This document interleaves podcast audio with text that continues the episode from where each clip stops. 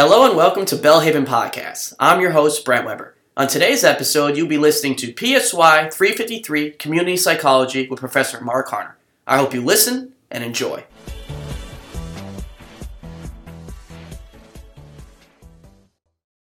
Now we're in Unit 7, and this is our final video. And we've talked up to this point about what has happened in community psychology. Now we're going to talk about the future of community psychology. Now, some of these names that you'll see in your textbook are really referring to different authors or different community psychologists who, at this time, really don't um, mean much to you. But what we're trying to, it's not so important to understand the names, but what are the type of work that um, community psychologists look to be involved in in the future. Um, like most different uh, disciplines in psychology, and sciences, they have their own type of uh, journal, the American Journal of Community Psychology. If you have an interest in this field, uh, you would need to find a, um, a, university that has a program in, univer- in community psychology. Not every university does uh, uh with graduate school and such. So if you do have an interest, um, you would need to do some research and find out uh, where uh, could you get a degree in community psychology? Um, there's community psychology is not just an American thing, even though it tend to have its roots in uh, the United States, but it's also involved in internationally. And there's programs in Europe and Australia, Asia, Latin America, and Africa.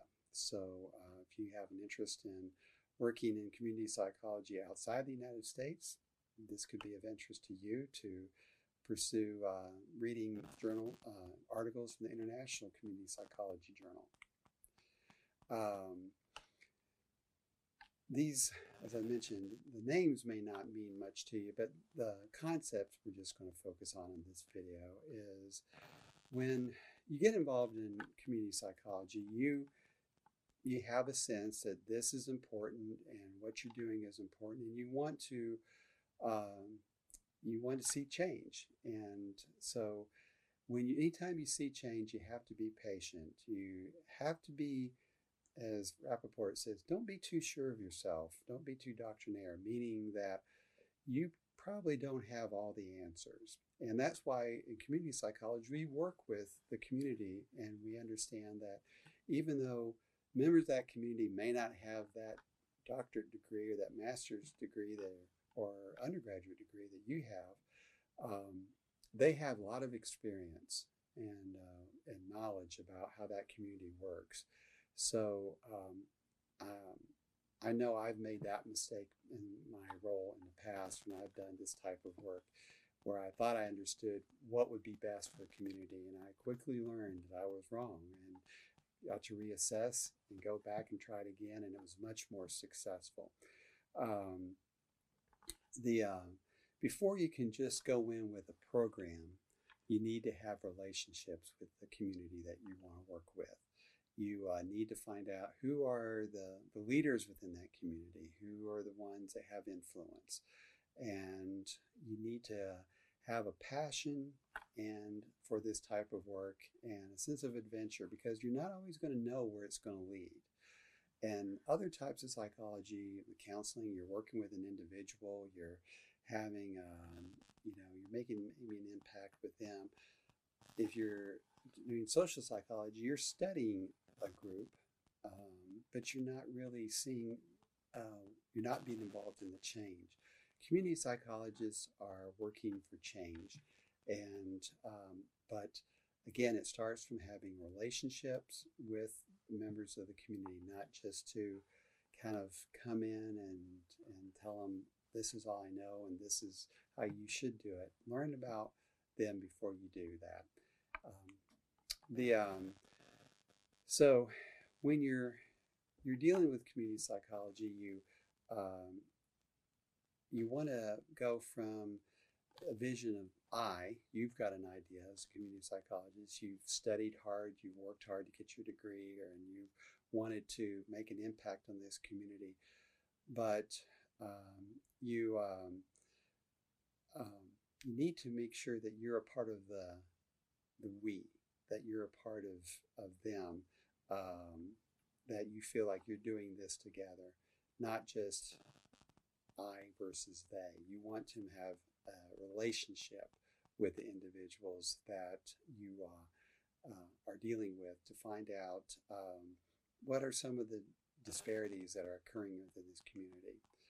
Um, so, one of the, the things that um, you often deal with is um, is trying to deal with are you helping people overcome a deficit or are you wanting them to take what they already have and improve on that.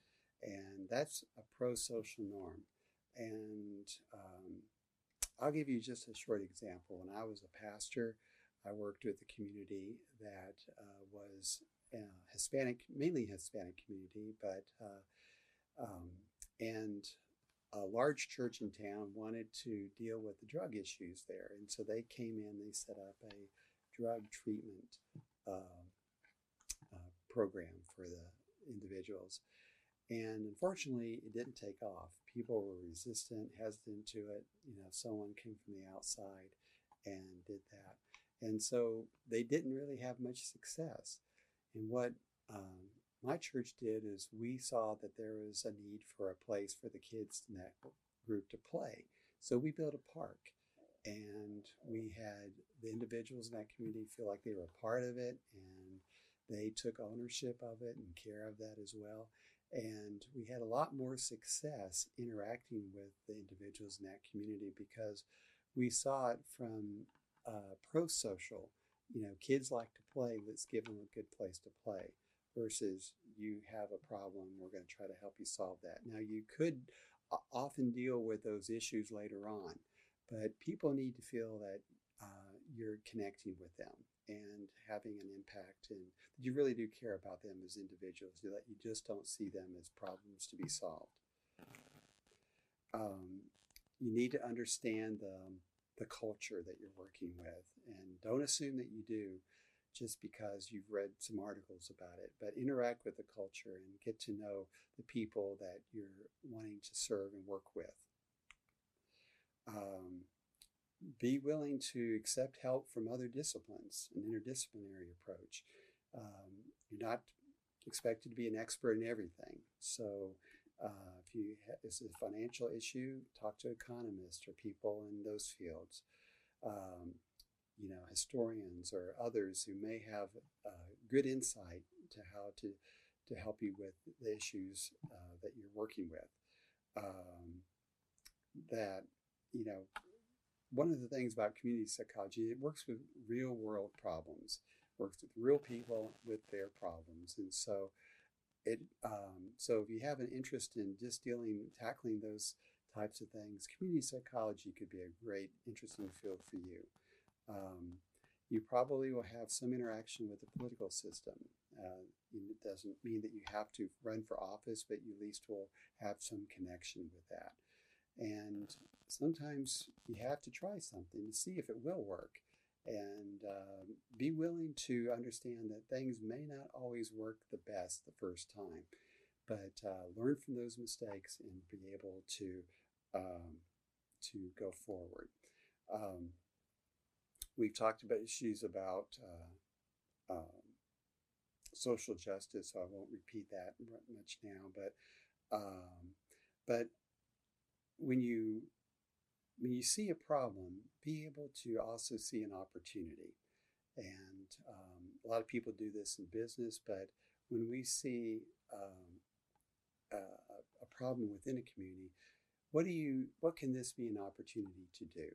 And so um, and so to think outside the box, be able to um, look at what others have done, and uh, to to see how can you really show God's love and compassion to this community in need. Um, so there's a there's a need for theory to understand what is sort of the foundation that you're working off of. Um, you know, don't be just so academic that you forget your heart and compassion. So this is a field of psychology where you do get to use your academic bent and uh, skills, but also to use your heart in service toward others. Um, appreciate differences. Um, our communities are becoming more uh, diverse, uh, and uh, so you're going to more likely work with a wide variety of people and respect uh, the differences, uh, find out what some of the advantages they bring to this um, to this area and uh, into the issues that you're dealing with. The um, uh, sometimes we use community psychology and aware of environmental advocacy, and um, so you're wanting to find out uh, be a supporter for those different environments that we looked at in Unit 1 with the microsystem and mesosystem, exosystem, macrosystem, and, and how can you help those existing systems to become more effective as well. And, um, you know, we've also discussed the idea of, of end of life issues. And so that's an area of, of real need in community psychology. And that may be an interest for you about uh, understanding um, the issues that are related to elder care and uh, aging society. And these are just some examples here from uh, different events, organizations, or movements that have uh, been used in um, with community psychology, and you've uh, will have ac- opportunity to look at these more closely in your book. So I hope this has served as just an introduction to the really fascinating field of community psychology, and um, look forward to working with you uh, as you go through your assignments and with your professors in the future.